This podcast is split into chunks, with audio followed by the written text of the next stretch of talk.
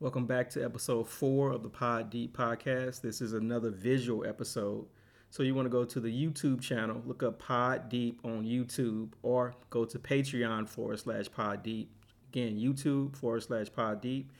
This episode, I'm going to show you or talk you through how to make a switch for your Glock out of household items for about $10 or less.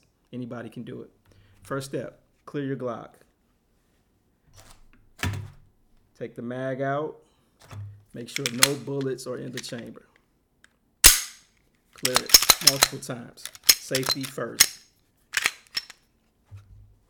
You want to get your Glock legally from like a Cabela's or um, a Bass Pro Shop. Second thing you need, zip ties. Yep, you're going to make your switch out of zip ties. And this is actually called an extended switch. So you need zip ties. Second step, you need the actual switch, which I'm going to show you at the end. So let me go ahead and install the switch. Just takes a couple seconds. So you're going to take the zip ties, attach your switch like this. Well, before you attach the switch, your gun shoots like pat, pat, pat, pat. After you install the switch, it shoots like brrrr.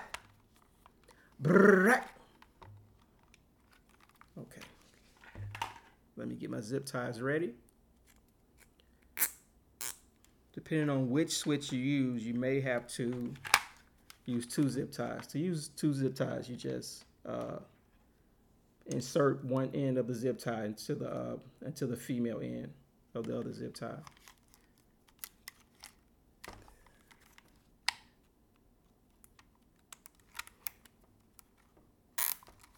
At the barrel of the gun, you attach your switch. You have to make sure it's lined up with the slide. Okay, so you cut off the excess material right here. Cut that off. You can either tape up the cord or, you know, just tuck it. You can actually cut this cord off. You don't need this cord for your switch. Okay, make sure you can still rack it. May a little bit a little hard at first. Okay, yep. You can still rack it. Release the slide.